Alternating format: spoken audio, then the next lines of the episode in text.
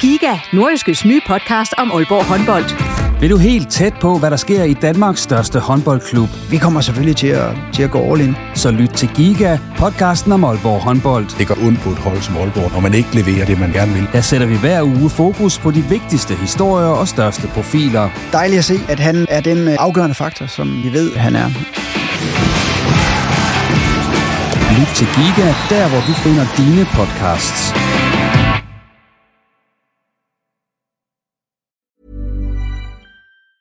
A lot can happen in the next three years. Like a chatbot may be your new best friend. But what won't change? Needing health insurance. United Healthcare Tri Term Medical Plans are available for these changing times. Underwritten by Golden Rule Insurance Company, they offer budget friendly, flexible coverage for people who are in between jobs or missed open enrollment. The plans last nearly three years in some states, with access to a nationwide network of doctors and hospitals. So, for whatever tomorrow brings, United Healthcare Tri Term Medical Plans may be for you. Learn more at uh1.com. Many of us have those stubborn pounds that seem impossible to lose, no matter how good we eat or how hard we work out. My solution is PlushCare.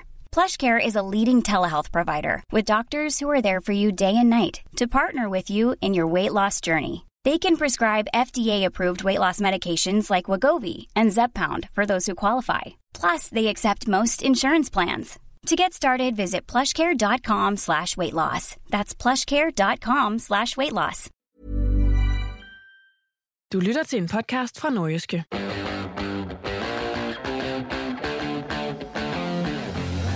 OB går ind i kvalifikationsspillet på en sidste plads efter det fjerde etmålsnederlag ud af fem mulige i foråret. Vi ser nærmere på et trist grundspilspunktum og på, hvor troen på overlevelse skal findes i den landskampspause, der nu står for døren.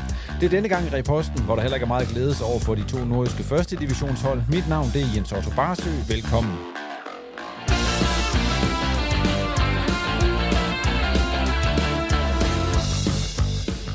Og medvirkende denne gang er de to sportsjournalister Kasper Ørkild og så Thomas Jasper, begge fra det nordiske mediehus. Og derudover så kan du høre interviews med OB's Christoffer Pallesen og Anusike Ementa. Ja, så er det blevet tid til, at jeg lige skal sige god aften til jer to, øh, Thomas og Kasper. Det var godt, I kunne komme forbi. Vi er jo i kælderen igen. Det virker, man kan høre lidt på lyden den her gang, fordi at, øh, det er jo ikke et podcaststudie, vi er i. Vi er derimod i min kælder. Men det var godt, at I lige kunne komme sådan med direkte over for Aalborg Stadion. Hvad sådan, hvis jeg lige skal spørge først, øh, hvad for en følelse gik I der overfra med, efter I havde færdiggjort jeres arbejde til Nordiske DK, Nordiske Stiftstiden?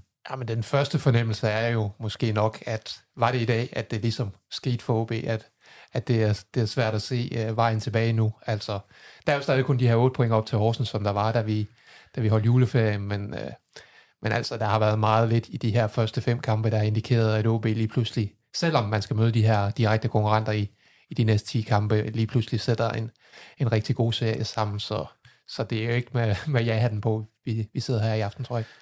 Hvordan gik du derover fra, Kasper? Altså, hvad, hvad var din fornemmelse efter også at have været nede i mixzone og, og, og snakke med de forskellige OB'er? Det skulle vi jo høre senere, et par af de interviews, du lavede dernede, men øh, hvad var din fornemmelse? Det smitter jo også lidt af, når man snakker med spillerne bagefter, men jeg havde lidt den der fornemmelse af, at øh, som man vel også har haft i, i Midtjylland-kampen for eksempel, øh, at man var meget få procenter fra, at der ligesom kom hul på den her byld, hvor at man godt kunne have fået, fået mere ud af spillet, for jeg føler jo egentlig, at, øh, at OB de er okay med, især i den første time, nærmest frem til Randers, de kommer foran og, og lukker lidt mere af. Og så havde de også et hav af chancer, som de egentlig skal score på, i hvert fald som minimum et af dem. Så øh, jeg, jeg er lidt med på, hvad Thomas siger i forhold til, at jeg har svært ved at se, at det ligesom bare begynder at rulle nu, men de er alligevel få procent fra at få, få de point på kontoen, som man nogle gange føler, de også fortjener. Ja, men nu skal vi allerførst lige, som vi plejer, lige se øh, på kampen med de her, I har jo givet karakterer for ikke særlig længe siden, men, men vi skal lige rundt om det der, vi har der godt og skidt, og så øh, om kampens bedste spillere og kampens øh, skuffelse. Hvis vi lige først lader være med at se på spillerne sådan helt konkret, men på det, I synes var, var godt ved den her kamp ved Randers og skidt. Hvad, hvad, hvad tager I så med derfra? Jamen, hvis vi skal tage det gode først, så er det også det, Kasper han er inde omkring her, det her i den sidste halve time, hvor man går over til lidt mere, mere simpel måde, måde at spille på, må man sige, med, med de her to angriber og Ramkilde og Imenta. Der får man trods alt skabt de chancer, der skulle til for at score et mål. Øh, Altså, OB har også bolden meget i første halvleg, men det er jo ikke sådan, vi sidder og noterer chance på chance i, i forhold til det der plan A, OB har med den her 4-3-3-formation og Helenius og kantspillerne, og, og hvordan man skal komme til chancer i, i den måde at spille på, er, er, har jeg stadig svært ved at se, men, men, men så hvor man går over til den her lidt mere simple måde for, form for fodbold, der, der, der var lidt lyspunkter, trods alt. Hvis vi er helt øh, hårde og kontente der, så hvor mange chancer får OB rent faktisk i den der udgangsformation, de spiller i? De har vel den for, som har et hovedstød.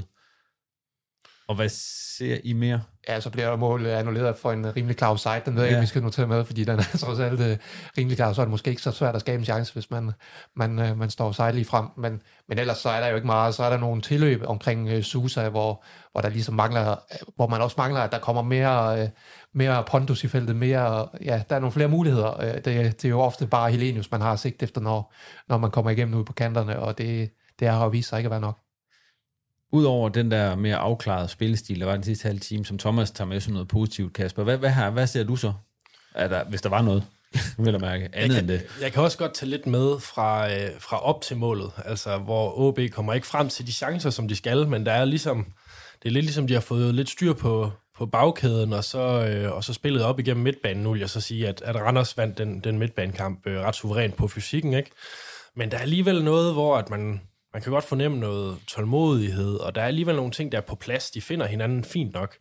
Det er, når de ligesom kommer fra, særligt ude fra, fra kanterne og, og de dybe løb ned til, til baglinjen, der kommer de ikke videre ind i feltet. Så hvis man sådan tager de første 50 minutter, så vil jeg jo egentlig melde godkendt på alt, udover det, der sker inde i feltet, hvor man ikke formår at finde de folk, man skal, og der er en masse indlæg, der suser igennem, og, og man får slet ikke bragt sine hovedstødstærke spillere i spil på samme måde, som man burde her ved det der offside-mål, som, som jo er et meget sådan stærkt øh, hovedstødsbaseret spil, hvor det vil er er det 52 spillere, der er hovedet på, ikke? Øhm, så der kunne man ligesom godt ønske mere, men frem til, at man kommer ind i feltet og sådan noget, så, så kan jeg egentlig godt se optræk til noget. Men det går langsomt, ikke?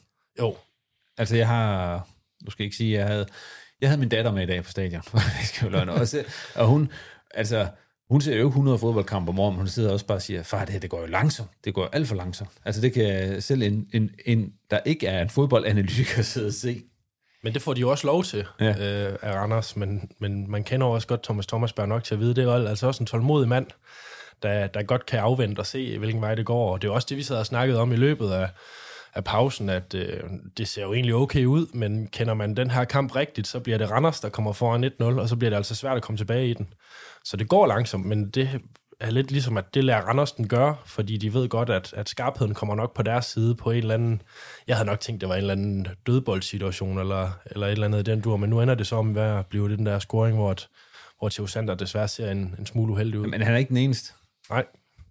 Fordi at, øh, ja, Talander ser vel heller ikke for heldig ud i den situation. Nej, da, han står jo øh, to-tre meter fra Kamada i nærmest flere sekunder, øh, før han ligesom, øh, jeg ved ikke om han ikke er opmærksom på, på farligheden i den situation, eller hvad der sker, men, men nej, det var ikke en øh, Talander fra sin bedste side, man så heller der, og, og Grandi, han starter det også med at, at tillade det løb i, i ryggen derude i, i siden der, så, så der er jo mange ting før Theo Sander så bør tage den bold, der også går galt, men så, så ja, Men det er jo, hvad der sker. Altså, der bliver jo scoret mål ind imellem. Altså, det største problem her er vel, at OB ikke selv scorer nogen mål. Altså, det gør de jo konsekvent, ikke? I Det er øjeblikket. det. Og jeg tror heller ikke, Thomas Berg har siddet ude på, på Randers' bænk og rystet i bukserne, bukserne over, at OB har haft bolden så forholdsvis meget, som de jo havde i første leje, fordi meget af det foregik jo blandt de her tre øh, forsvarsspillere, der bygger op, og højhold, der kommer ned og får som, og så spiller den lidt tilbage igen, og så til siden og så videre. Den der øh, overgang til den sidste fase, hvor OB skal blive farlige, der, der ser vi jo stadig ikke, hvad det er, men reelt, øh, hvordan er det, OB vil skabe deres, deres chancer i etableret spil, det har jeg altså stadig svært ved at se. Og det, er det, er også, det er også sådan i, i flere kampe, i lang tid faktisk, at man jo har peget på offensiven som, som mangelvaren. For ofte, så har de okay styr på kampen defensivt, og så kan man sige, Theo Sander, han, det er lidt ærgerligt, at han ikke lige får den der øh, prikket væk, og han ser lidt sjov ud i situationen, men han har også en pragtredning i løbet af kampen. Og vi har jo set det før, hvor de taber point på de der små ting, fordi at man ikke formår at gøre noget i den anden ende. Det er altså oftest øh, i offensiven, man kan forlange mere, ikke, ikke i defensiven, for der kommer til at være fejl. Ja, det er jo det, der, er, som jeg også sagde, er det, er det helt store problem i det her. Det er, at, at når så snart modstanderen scorer et mål i øjeblikket, ja, så kan OB højst, altså så får de ingen point. Ja, ja, det nøgne fakt er jo, at OB har scoret et mål i de her fem kampe, og det var et mere eller mindre tilfældigt mål af, af Grandi i, i de døende sekunder over i Odense, så, så det fortæller jo hele historien. Det går også ud fra, at det er, nu har vi ikke lige været helt konkret inde på det, I synes, det var det værste i kampen, men det har vi så alligevel rørt lidt ved her alligevel. Jamen det, det værste er jo, at man ikke kan, kan se, at uh, der er håb for OB, vil jeg sige. Altså det, det har jo lignet mange af de andre kampe. Der var lige den her Ja, også sidst du stod i kælderen her med, med Simon og Claus og, og kunne fornemme noget der håb efter det der Der var høj stemning, der de også lige altså, Viborg og sådan noget. Ja, lige præcis, ja. lige præcis. Der var jo ligesom antydningen af det, men, jeg, øh, men det var jo så måske undtagelsen, der, der bekræftede reglen, fordi jeg synes jo, de to sidste kampe har jo har OB været tilbage i den samme rille, øh, som jo også gør det her med, at vi, vi har svært ved at se, hvordan de lige pludselig skal, skal skrave en masse point sammen. Jeg synes jo noget af det værste, det er, at øh, dem, der for alvor falder igennem i sådan en kamp her, det er dem, som man nok havde sat mest lid til hvis OB de skulle klare sig igennem det her forår. Øh, nu kommer vi måske lidt mere ind på karakterbogen, og det men, gør men det er jo Niklas det Helenius ja. og, og Lukas Andersen, som vi er hårdest ved. Ikke?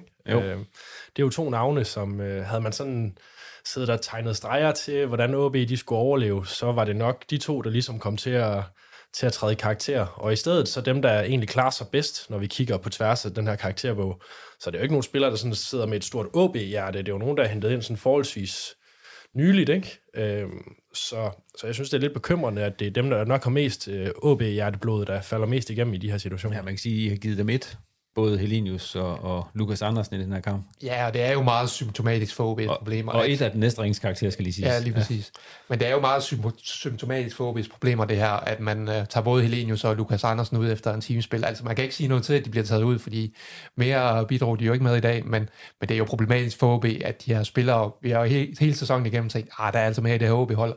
Og det er jo på grund af de her spillere, som tidligere i karrieren har, har præsteret væsentligt mere, end de gør i øjeblikket, men det, det kommer jo bare ikke ud på banen, og så er det jo symptomatisk, at når man står i, i store problemer i en hjemmekamp mod Randers, øh, hvor man jo nærmest, eller man helst skal have point, der tager man øh, de her to spillere ud, øh, og det er jo et udtryk for de problemer, OB har, at man ikke har formået at, at forløse de her offensive profiler.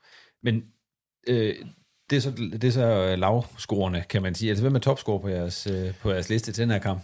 Jamen det er Lars Kramer, det var jo endnu en solid, øh, solid præstation af, af hollanderen i, i OB's bagerste kæde. Han, øh, han fik jo en ordentlig mundfuld med Al-Haji Kamada og alle de her fysiske dueller mod ham. Det er jo det er måske også der, hvor Kramer han er stærkest. Vi så jo over i Odense, når der bliver løbet lidt i ryggen på ham og så videre, så har han lidt større problemer, men den her opgave, den, den løste han fint, og jeg synes jo gennemgående, at Kramer jo i hvert fald har været på, på top 3 over OB's bedste spillere i den her sæson, og det synes jeg, han var igen i dag.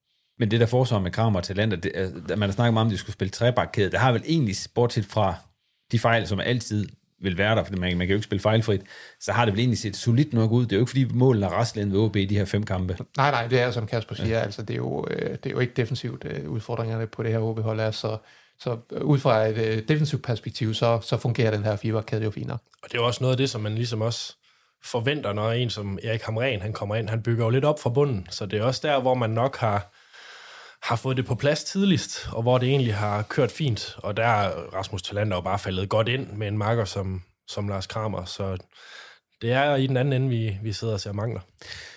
Som jeg har også nævnt i starten, så, som jeg også lige var inde på dengang, jeg snakker med dig, Kasper, det er jo, at vi har også et par interviews, vi lige skal høre, som du lavede ned i Mixzone efterfølgende, og det er først med Christoffer Pallesen, som jo fik uh, comeback i dag, fordi at uh, Ludvig og Kasper Jørgensen, de begge to ude med skader, og efter vi hørt ham, så skal vi høre fra Anusike Menta, som jo kom ind med en halv time igen og havde et par, par rigtig store chancer. Så lad os høre de interviews, øh, vi har med de to.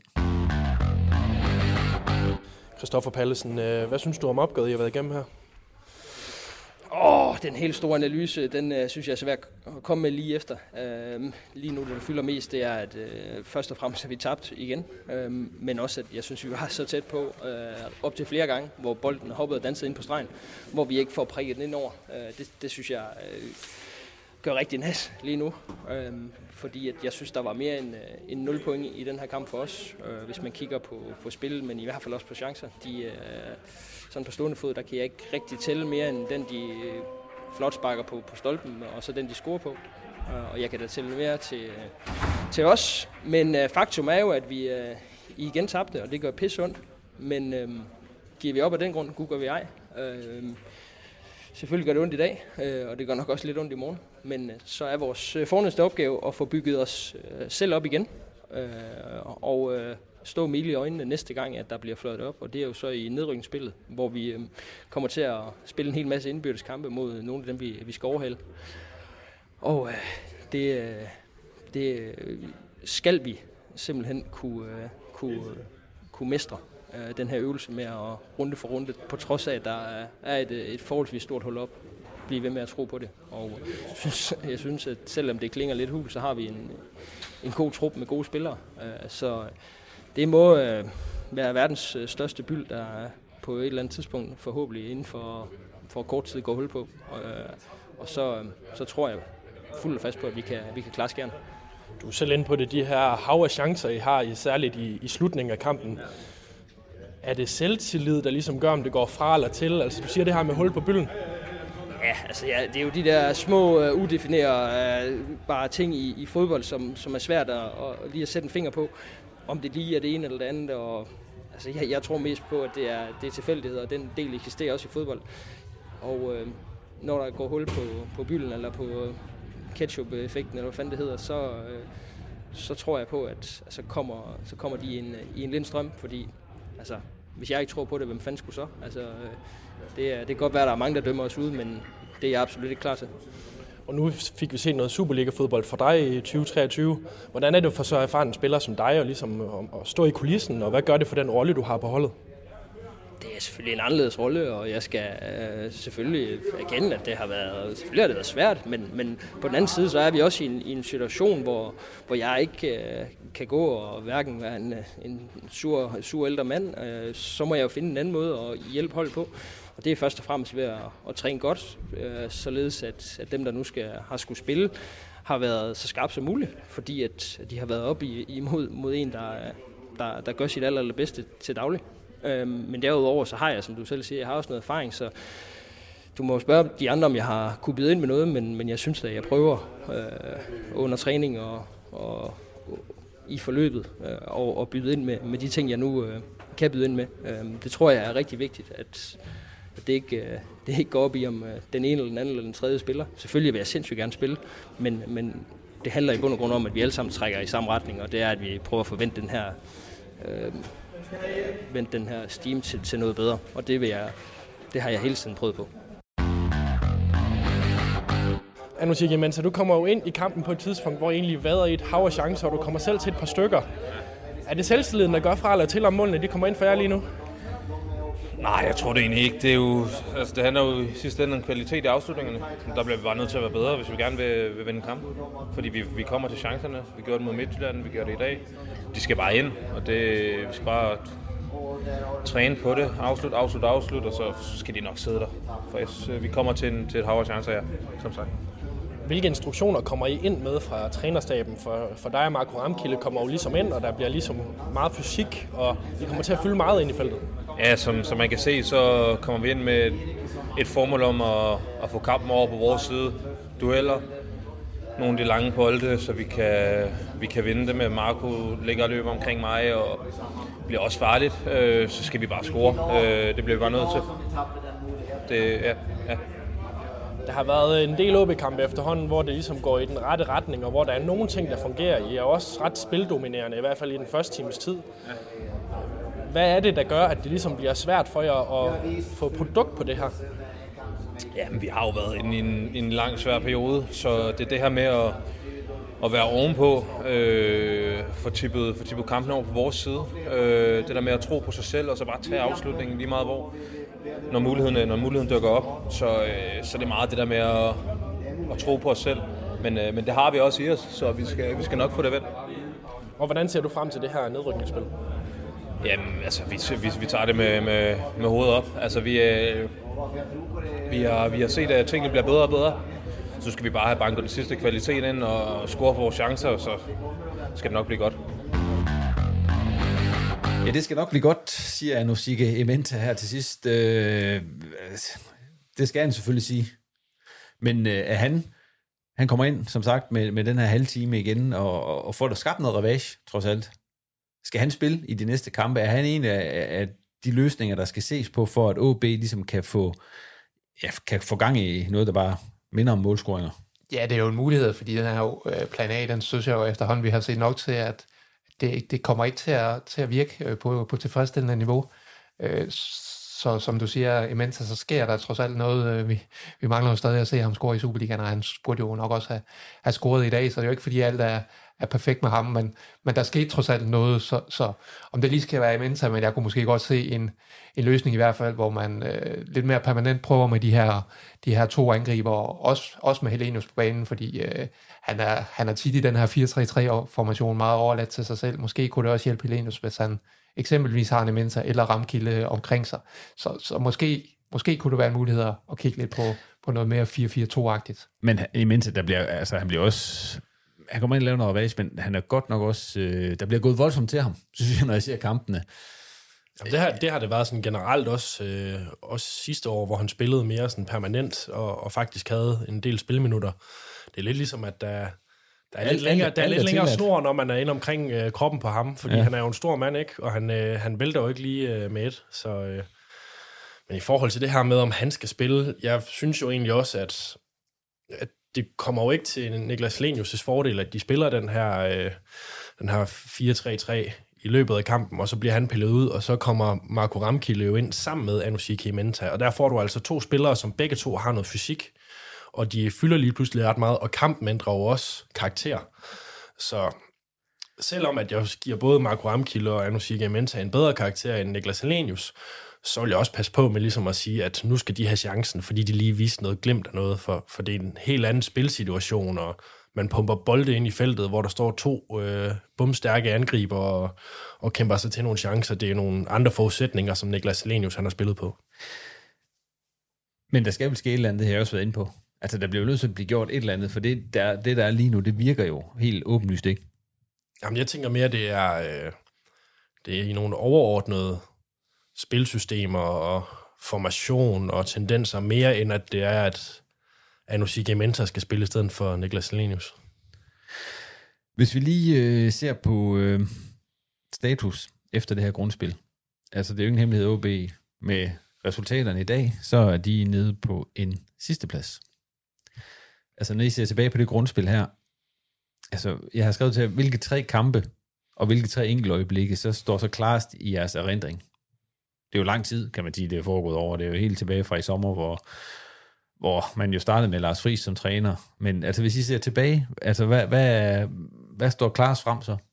Thomas, du har en fantastisk hukommelse. Du må godt starte. Ja. Jamen, jeg tror, øh, en af dem er i hvert fald den her hjemmekamp i, i Superligaen mod, mod, mod Viborg. En kamp, hvor man taber 3 øh, hvor man hvor, man, hvor jeg tror, det gik op for mange, hvor, hvor grælt det egentlig stod til. Altså, Hamren var kommet ind der og haft nogle kampe, og ja, han har startet med en øh, 0-0 i Horsens, tror jeg, og en, og en sejr over Lyngby blandt andet, og, og lidt uafgjort, og, og det er point trods alt. Men, men den her Viborg-kamp, den starter jo ligesom den her kedelige trend, som, som OB stadig er i gang med. Så altså, det er jo... Man, øh, når, når man skal pege på, hvorfor OB står, hvor de står, så skal man jo heller ikke kun pege på kampene, så skal man jo også pege på øh, det, der skete i, i september oven på den her Lyngby-kamp, hvor, hvor Lars Friis bliver fyret. Altså, jeg, jeg tror meget, meget af OB's problemer blev skabt den dag. Altså, det er jo ikke fordi, at, at jeg tror, OB havde haft en fremragende sæson med top 6 af det hele under, under Lars Friis, men, men jeg så ikke, så ikke de tendenser øh, dengang til, at, at vi skulle have stået her i dag med, med Lars Friis. Der var trods alt øh, ud, øh, tegn på fremgang i, i de sidste par kampe under Lars Friis fra en af den der Lyngby-kamp. Så, så hvis jeg skal pege på de to største ja, enkeltpunkter, hvor man, tænker, hvor, man, hvor det gik op for en, hvad, hvad, hvad det her kunne ende med for OB, så er det, så er det blandt andet den kamp mod Viborg, og så øh, ja, selve fyringen af, af Lars Friis, som øh, på ingen måde har, har gjort noget godt for OB. Hvad er så sådan en klareste erindring for dig, Kasper? Jeg tænker meget tilbage på den her, øh, på den her sejr over Midtjylland. Måske også øh, på grund af, hvor man, øh, hvor man stod, altså her i efteråret under Lars Friis. 2-0-sejren. Ja, dernede. Øh, fordi der havde man også for nylig vundet over Brøndby, og der stod jeg, og jeg tror endda også, jeg har skrevet en kommentar i Nordjyske, eller noget den du om, omkring, at, at nu begyndte man at se nogle takter til et eller andet, og, og det begyndte at gå den rette vej. Og derfra, der var der jo så ikke særlig lang snor, øh, kan man sige, hvor så, så mange kampe tabte de jo heller ikke, før det ligesom var over med Lars Friis og, og Erik Kamren kom ind. Så, øhm, så det husker jeg nok tilbage på, fordi at jeg, jeg synes, jeg kunne se nogle takter i det, som Lars Friis havde gang i, og jeg, jeg var egentlig forholdsvis fortrøstningsfuld på OB's vegne. Og, og det her med at, nu har det så vist sig, at øh, uh, FC Midtjylland det ikke er så stærkt et tophold, som vi måske tænkte, det var dengang. Men på daværende tidspunkt tænkte jeg godt nok, at uh, det går den rette vej, og, og det, det skal nok blive til noget, selvom at man måske havde været lidt skeptisk over for det, som Lars Friis havde gang i. Så den, øh, den står for mig som sådan et, et slags vendepunkt af en art. Det, der er sket her, efter de er kommet i gang igen, altså efter, efter vinterpausen, hvordan ser I egentlig sådan helt over på det? De her fem kampe, som ligesom skulle, vi har, allerede, vi har jo snakket en del om alt det allerede, men de her fem kampe, der ligesom skulle være, være vendepunkter og give håb og sådan nogle ting, altså det har vel været stik det modsatte, der er sket.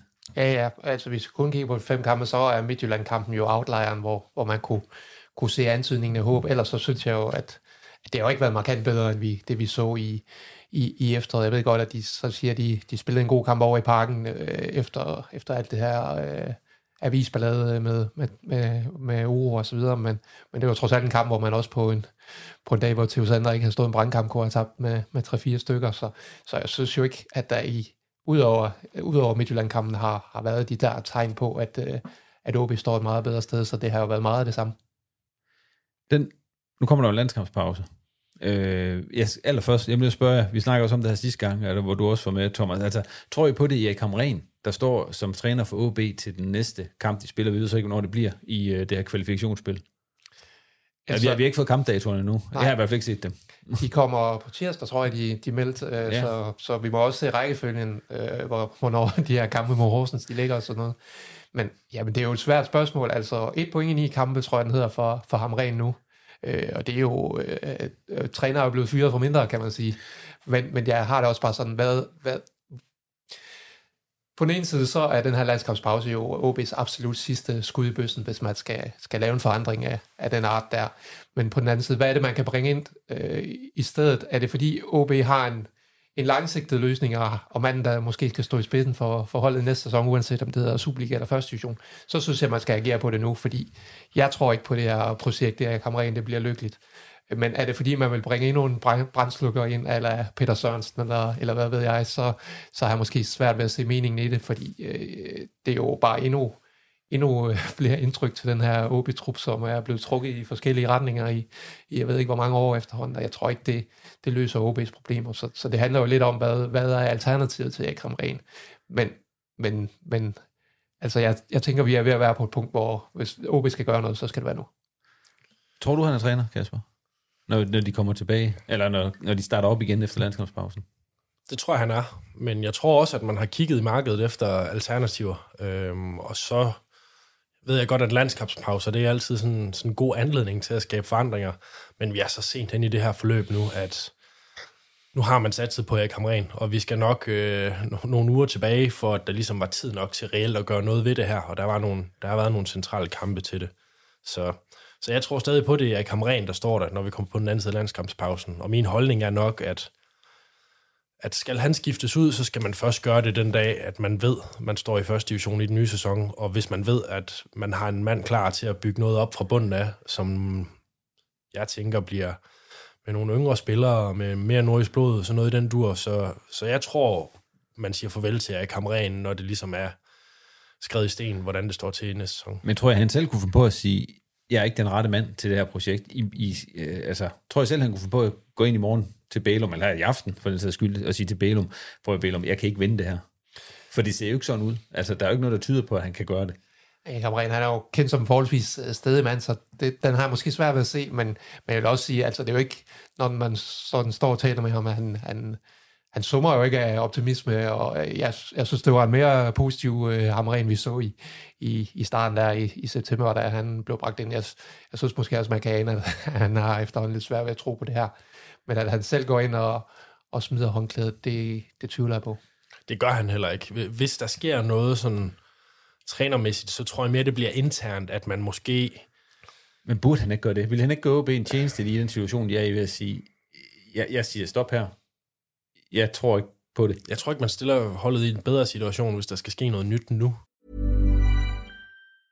I'm Sandra, and I'm just the professional your small business was looking for. But you didn't hire me because you didn't use LinkedIn jobs. LinkedIn has professionals you can't find anywhere else, including those who aren't actively looking for a new job, but might be open to the perfect role, like me. In a given month, over 70% of LinkedIn users don't visit other leading job sites. So if you're not looking on LinkedIn, you'll miss out on great candidates like Sandra. Start hiring professionals like a professional. Post your free job on linkedin.com/people today. Altså, så tror jeg mere, at det skal være sådan en som Oscar Hiljemark får med at sige, eller et eller andet den dur, hvor der kan være sådan en, en, en blødere overgang, og man måske kan justere ud fra det, man allerede har arbejdet på. Jeg kan ikke se, at man kan komme ind med sådan en brændslukker nu, og så, så gøre ret meget. Altså, man har, øh, man har 8 point op over stregen, når man ligger på sidste pladsen. Altså, man skal have værftet to hold væk, ikke? Det, øh, det er godt nok noget af en opgave, og jeg kan ikke rigtig forestille mig, hvem der vil sige ja til den. Det virker som, det virker som, som noget, der er falit på forhånd, så, så jeg tænker, at nu, nu er man gået den her vej, og man har valgt at gøre det, og nu må man stå med det, og hvis Amren, han på en eller anden måde selv kigger ind og siger, at, at han kommer til kort, så tror jeg mere, det bliver i kraft af, at han ligesom hiver andre i trænerstaben mere frem foran sig. Det kan man i hvert fald på nogen måde se til træning, at, at sådan en som Hiljemark, han har i hvert fald fået meget at sige over de sidste uger. Men synes I, spillerne ligner nogen? Altså med den præcision, fordi nu, nu er det let nok at sige, at øh, det er jo ikke Hamren, der spiller kampene. Synes I, de ligner nogen lige nu, som, som øh, ja, hvor det er gået op for dem, at det her, det er blodig alvor. Altså, vi er lige ved at rykke ned. Den er kvart i, eller 10, eller hvad den, er to minutter af nedrykning i øjeblikket. Jamen, de fleste kampe, så synes jeg ikke, vi kan sætte noget på sådan det, Hamren vil kalde attitude. Altså, jeg synes jo, OB er kommet med den øh, arbejdsindsats i de... Der var den kamp i OB, som, som der ikke er nogen i OB, der var, der var tilfreds med. Men udover det, så synes jeg jo, i forhold til, til indstilling og så videre, der kan vi ikke sætte det store på dem, men, men der mangler, det er mere i selve spillet, at jeg, at jeg synes, der mangler nogle værktøjer i forhold til, hvad, hvad er det egentlig OB, de vil. Øh, så, så ja, jeg er jo ikke i tvivl om, at, at, at OB-spillerne selvfølgelig er pinligt bevidste om, om den her situation. Det, det, det er alle omkring øh, OB og Aalborg jo, så, så, så, så det er de selvfølgelig. De er godt klar over, at det her, det øh, med stor sandsynlighed, så ender det jo i første division. Det, det, jeg tror ikke, det er fordi, at realiteterne ikke er gået op for dem. Hvad håber I egentlig på, der sker i den her landskampspause? Fordi hvis de bare fortsætter sådan at komme ud og spiller den første kamp i nedrykningsspillet med en 4-3-3 med Lukas Andersen og Fossum og Malte Højhold på midten, og så Helenius og Susa, og, altså, så bliver det vel bare det samme. Jeg har svært ved sådan lige at, at hive noget frem øh, fra gemmerne derude, og så smide ind som bare det mest oplagte. For det er ikke, det er ikke super oplagt, hvad man skal gøre herfra. Jeg synes stadig, at jeg synes stadig, det er nogle marginaler, som er svære at arbejde med, som måske kunne gøre, at man havde haft et andet udgangspunkt end nedrykningsspillet. Altså, stod man og var mega optimist på OB's vegne, så kunne man jo godt finde et point her og tre der i løbet af det her forår, for der har jo, som Thomas siger, altså, jeg synes jo egentlig, attituden, som Erik Hamren han siger uge efter uge, den har været der. Øh, altså sådan en kamp mod, mod FC København, der synes jeg egentlig, at man lagde det, man skulle. Øh, AGF-kampen, den er, den er svær at tage noget ud fra, men jeg synes alligevel, at sådan, sådan spillernes personlige indsats, at den, den var der alligevel i kampen. Kampen i dag, der de, de ligger så ned i, i taklingerne, som man skal, og, og fights er masser af. Så, så jeg ved ikke helt, hvordan man skal få, få det der til at tippe over, hvordan man får hentet det, der skal til for, at sådan en som Marco Ramkilde i dag, han scorer det mål, han skal, og Anusik Menta, han ligesom får, får produkt på det, som han arbejder med.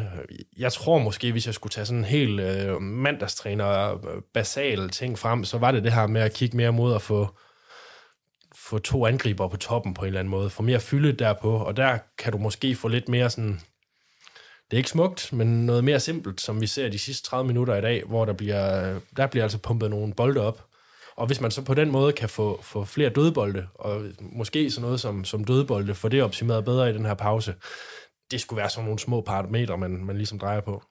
Men, men det er jo den der gamle, det der gamle ordsprog, hvis man, hvis man bliver ved med at gøre det samme, så kommer der også det samme ud af det.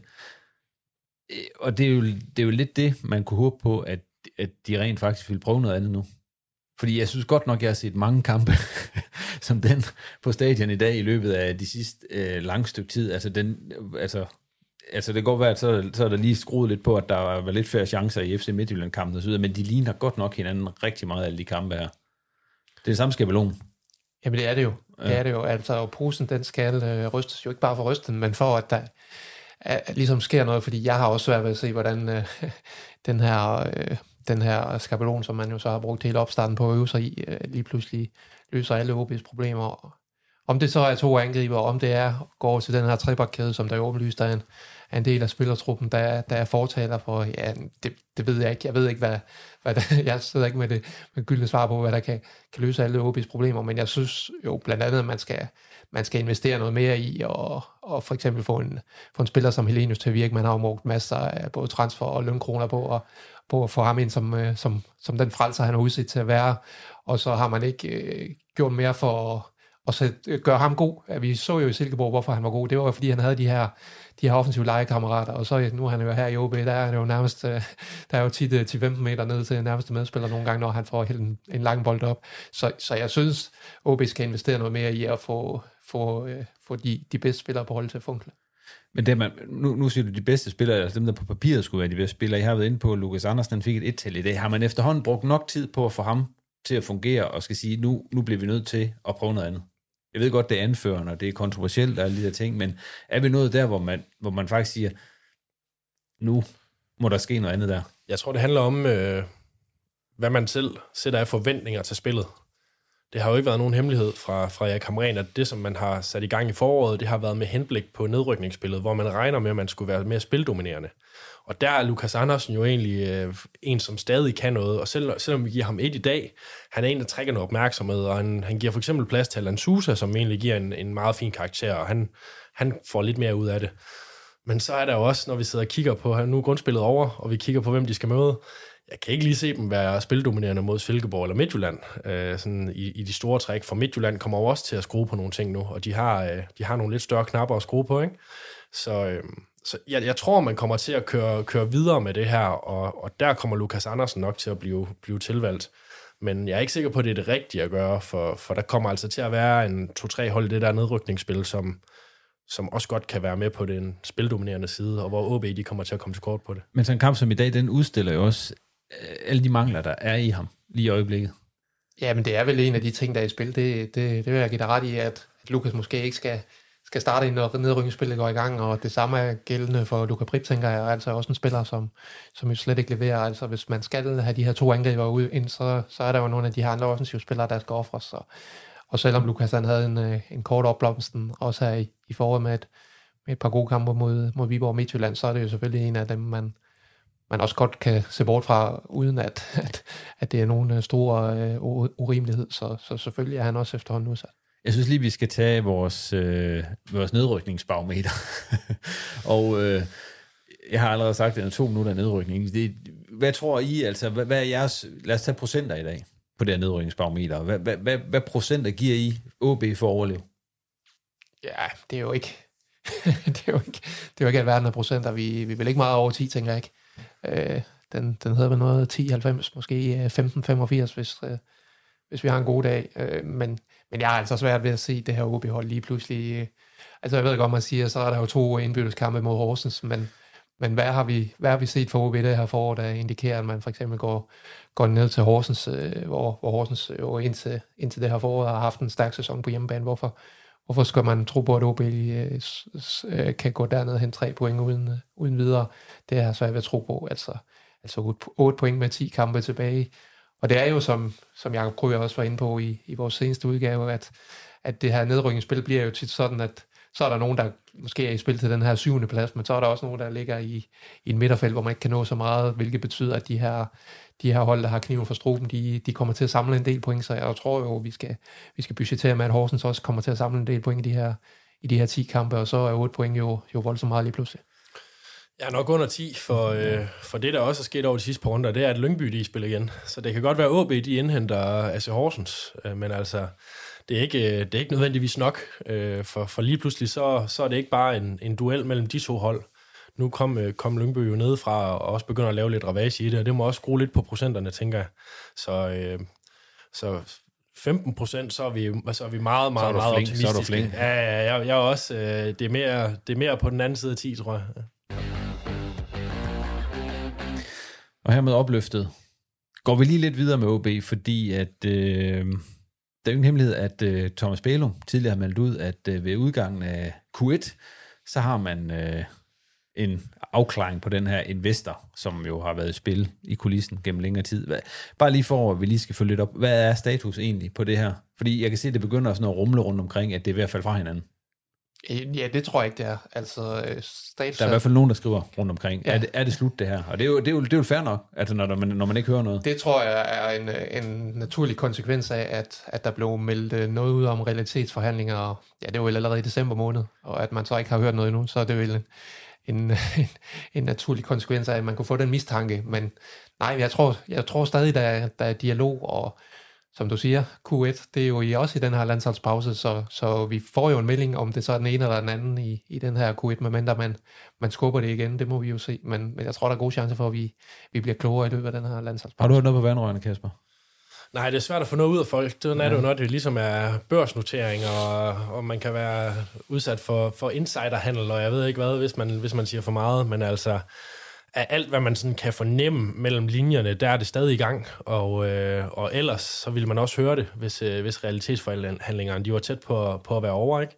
Og så er de små ting, man Jo, lige kan fornemme ude på Hornevej. Man ser stadig en, øh, en tysk nummerplade derude nu og der. Altså, der, der er der i hvert fald nogle tysker derude nogle gange, og hvilken rolle de har, det har jeg svært ved at sige. Men, men min fornemmelse er, at, øh, at det bare er en, en lang proces, og en, en meget stor proces. Og jeg tror bare, de bruger alt den tid, som de har fået, og det er jo, det er jo måneden ud. Og det ville også blive meldt ud, hvis det, ikke, øh, hvis det var faldt til jorden, kan man så sige. Så det er det heller ikke blevet endnu. Nej, og men der er jo heller ikke skrevet noget ind endnu, fordi øh, lige så snart, øh, det er jo ikke sådan, at OB har, har aftalen på plads og bare har gemt den til den her landsholdspause, fordi lige så snart der er skrevet noget under, så skal, så skal fondsbørsen jo have det, have det at vide som de første, så, så vi kan jo i hvert fald sige, at der er jo ikke noget sådan endeligt på plads i hvert fald. Hvad tror I egentlig, hvis de nu kommer ind her i sådan en landskampspause, sådan nogle investorer, altså hvad, tror I deres første skridt, det er selvfølgelig bare gæt og sådan nogle ting, men øh, kunne de finde på at rydde bordet, tror jeg, og sige, vi, skal, vi bliver nødt til at gøre noget nu? Vi vil ikke bare sidde med de penge, vi har skudt i det, og se på, at det, det bare synker ned og fortsætter sådan her i de næste 10 kampe, som det har gjort i de foregående øh, 20. Jeg tror, det er scenariet, hvor Erik Hamren han ville ryge, hvis det var. Det var, hvis, at, øh, hvis det kom ind i morgen, at, øh, at nu var der nu er der et andet ejerskab end OB, og en stor investor, der har majoritet, øh, og der er nok... Og det kan være, at de har en træner, sportschef på hånden, som de bare vil have sat ind med det samme og købe det tid, som de kan i forhold til at bygge det op. Om det så det bliver første division eller Superliga, man skal bygge op i. Øh, det tror jeg er sådan den mest sandsynlige mulighed for, at, øh, for at Erik Hamren, han ikke er der efter landskampspausen. Det er, hvis, at, øh, hvis det har ejerskab, det ligesom kommer i orden i, i løbet af det. Sådan som Thomas Bælum, og sikkert tror jeg, han sidder i det lige nu, med det der undervejs.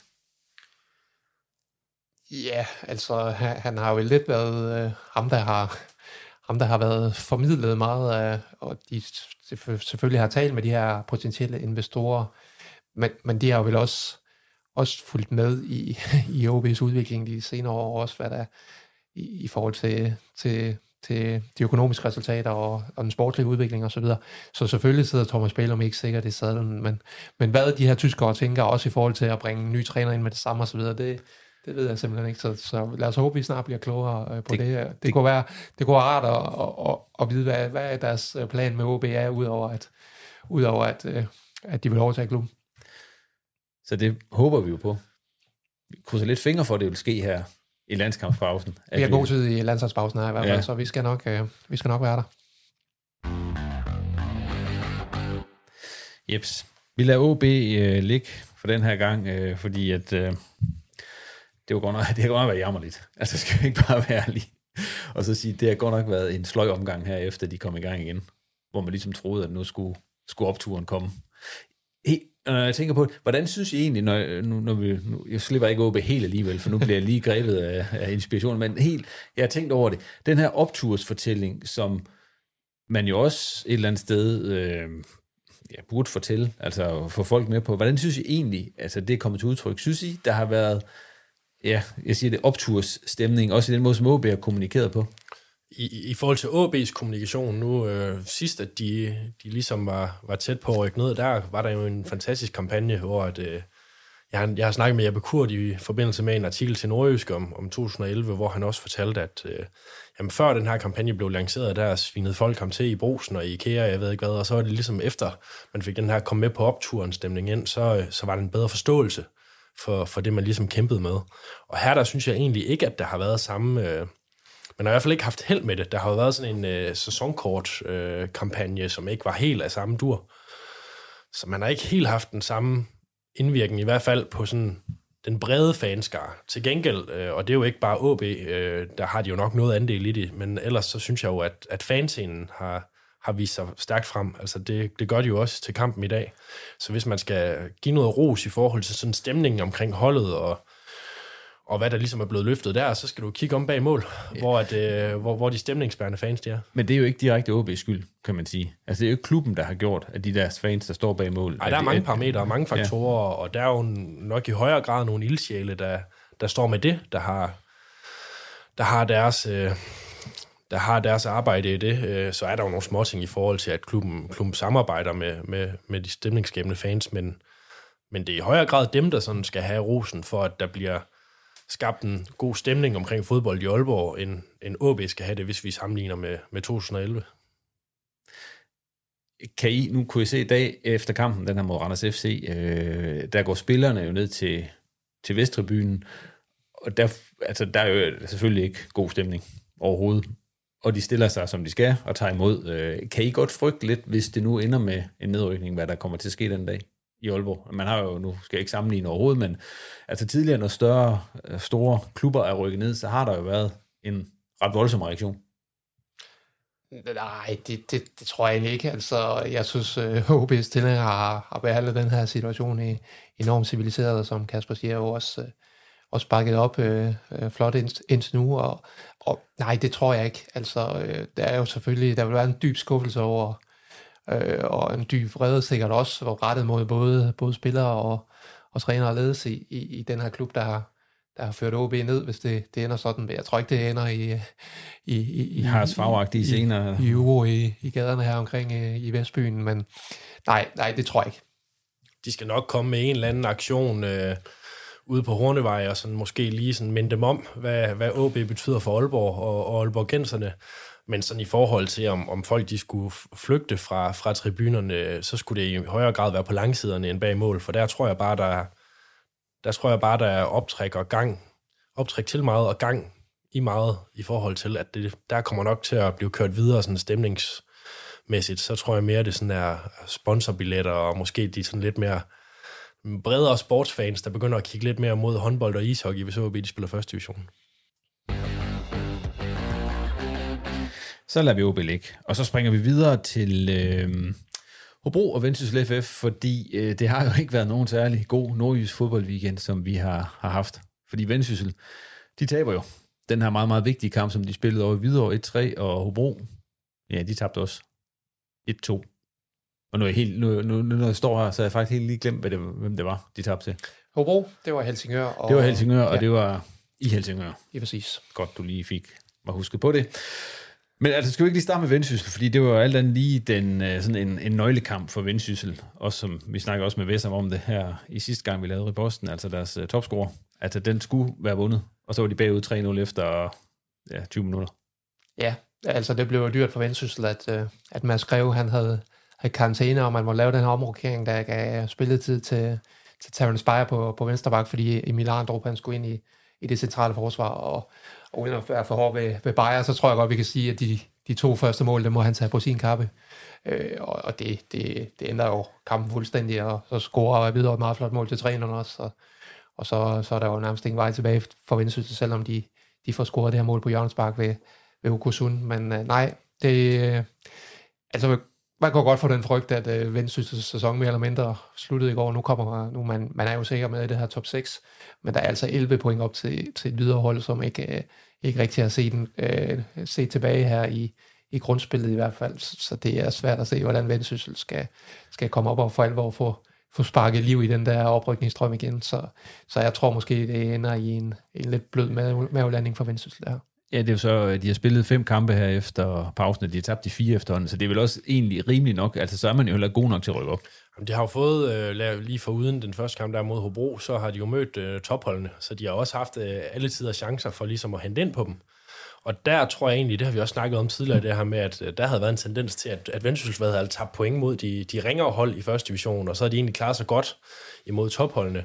Og den, øh, den er jo så blevet vendt lidt på hovedet nu, hvor det senest var, var videre, som, øh, som det gik galt imod.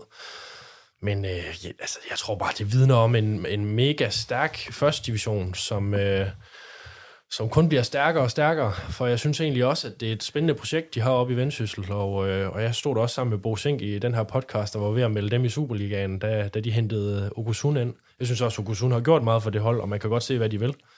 Men der er bare mega kvalificeret modstand i, i toppen af den række. Man kan jo så også blive spændt på, hvad, hvad der sker til i Vendsyssel, hvis de ikke rykker op til sommer. Altså nu havde vi jo Janko Gry og Wessam Abu Ali igen i, i studiet den anden dag. Han svarede rimelig klar på, at hvis Vendsyssel ikke spiller i Superligaen, så regner han med, at, at uh, Wessam han skal videre, og Henrik Peter op, træneren, han har jo også kontraktudløb efter den her, efter den her sæson, så det, de står måske også lidt ved en skillevej i Vendsyssel i forhold til, hvad, hvad det skal blive for en klub de, de næste par sæsoner. Jamen, det er jo ingen hemmelighed, at Jakob Andersen, øh, Iron jo har, har, har, har postet mange penge i det her, og har forventninger om, at man skulle, måske ikke, ja, altså i hvert fald et håb om, at man skulle i Superligaen inden for, om ikke i år, så til næste år i hvert fald. Øh, altså, Henrik P., hvor sikkert tid han egentlig i stolen nu oven på den her start, som de har fået øh, på det her forår? Jeg tror, jeg tror mere, det handler om, hvorvidt han vil fortsætte projektet. Jeg tror ikke, at Vendsyssel kommer til at sige farvel til ham på, sådan på deres egen hånd.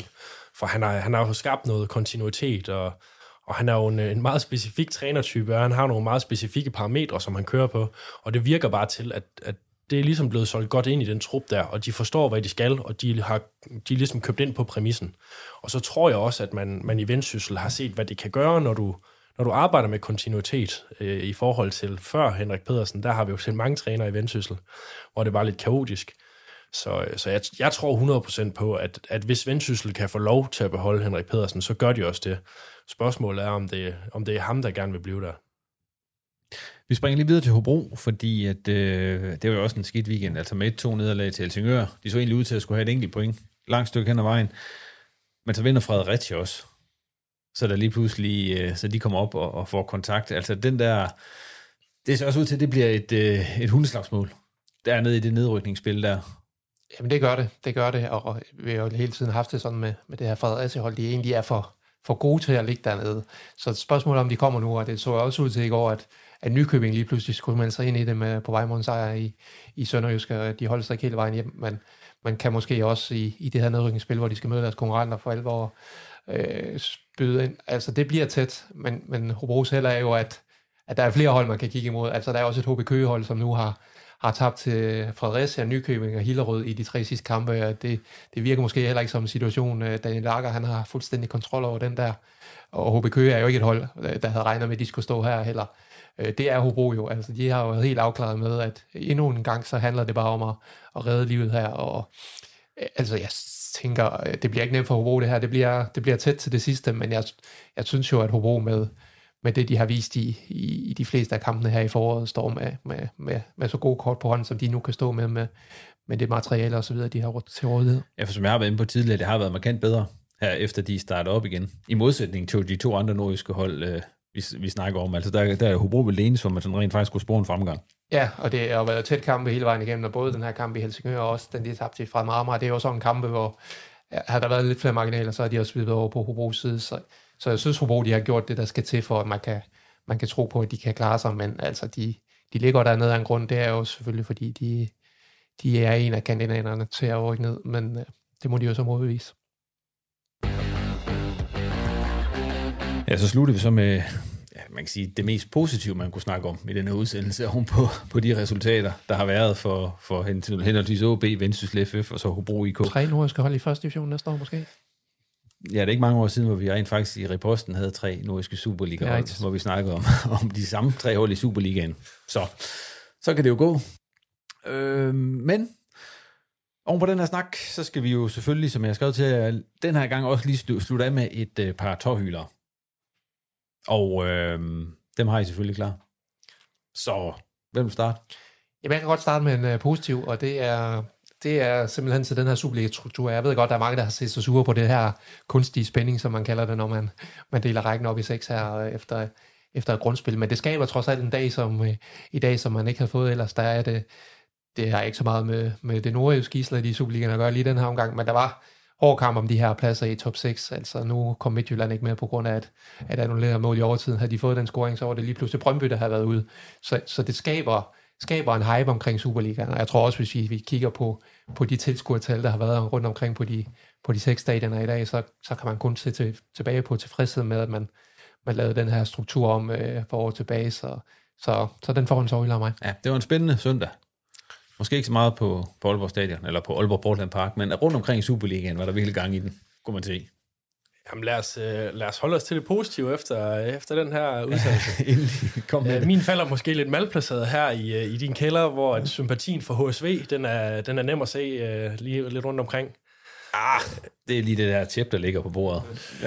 Men, øh, men jeg vil gerne lige øh, sende en, sende lidt ros og en god tanke til Mikkel Kaufmann i anden Bundesligaen, som jo, jeg tror, han er på fire mål og tre assist i seks kampe. Han var med til at sænke HSV her for i Det var han nemlig. Ja. Ja. Øh, og det er altså det er jo en nordisk knæk, der har fået et par hak over tuden og, og lidt modgang her de seneste år. Og, øh, og jeg har nu har jeg set et, et par af de kampe og nogle highlights og sådan noget, og det, det ligner bare øh, det ligner noget af det, som man nok havde siddet og drømt lidt om, dengang han var i OB-trøjen, og det, der var optræk til. Så, øh, så jeg vil gerne rose ham for, for det, han har gang i for anden Bundesliga. Det er måske også en række, som, som der er mange fodboldfans, der måske ikke ser så meget tysk fodbold. Du ser nok mere tysk fodbold end mig, tror jeg. Men, men det er altså også en stærk række, og det er nogle, øh, og det er nogle stærke spillere, og det er nogle store hold, der er i den. Så, øh, så ham synes jeg godt, vi lige kan tage med ind og sige, at øh, der er der i hvert fald en OB'er, som gør det godt. Ja, jeg synes faktisk også, han er ret god, at han spille i OB. Ja, der var en grund til, at Ja, det er FCK. Ståle han lige pludselig synes, at han skulle, skulle koste 25 millioner, selvfølgelig. Øh, men, men må ikke også FCK, de, de måske aner, at øh, der kan være en tysk klub, som øh, måske kan, kan sørge for, at de kan tjene nogle af de penge hjem igen. Der var jo snak om, at øh, han var på, på, på, på, på tapetet, eller på bloggen ud af OB her i sommer. Det skete så ikke, men tror jeg, han kommer tilbage til dansk fodbold og spiller for FCK egentlig? Nej, det, det lød jo ikke til på hverken de udtalelser, som øh, Næstrup, træneren derovre, eller Kaufmann selv har, har givet, at, øh, at der er den store plan for, at han skal tilbage og være, være FCK's første angriber. Så, så fortsætter han de her takter i Tyskland, så er der nok også større klubber end, end Karlsruhe, der, der kunne være klar på ham fra sommer. Så, så jeg tror, hans, hans bedste bud er jo at fortsætte de her takter, så kunne der godt være en stor fremtid i Han har jo også været i Farve, jo. Ja, at når han ikke, øh, han ikke kom for sent til træning, og hvad, hvad han ellers præsterede, så, så, så, så var slutningen i Haralds jo også bedre end starten. Så, så jeg synes jo, øh, der, er, der er klare forbedringer af hende for Kaufmann. Ej, lad ham, øh, lad ham fortsætte det her udenlandseventyr, som han så småt er, er begyndt at sådan, få gode takter i, og, og så kan vi se ham tilbage i Superligaen, når han, øh, når han nærmer sig de, de, de 30 år og skal hjem og hæve sin sidste lønkrone. Og det var alt, hvad vi havde denne gang i Reposten. Tak til Thomas og Kasper, fordi de kiggede forbi, og til dig for at lytte med. Vi er altid glade for nye abonnenter, så hvis du ikke allerede gør det, så tag lige abonner på Reposten i dit foretrukne podcast feed. Og øh, på Facebook og Twitter, der vil vi også altid gerne have nye følgere, så hvis du ikke allerede gør det, så tag lige og følg os der også. Selvom der er landskampspause i de kommende uger, så sørger vi selvfølgelig for, at der også ligger en ny reposten klar i næste uge, eller når der sker noget ude hos OB. Så hold øje med dit podcast feed, og så endnu en gang tak for, at du lyttede med denne gang og på genhør.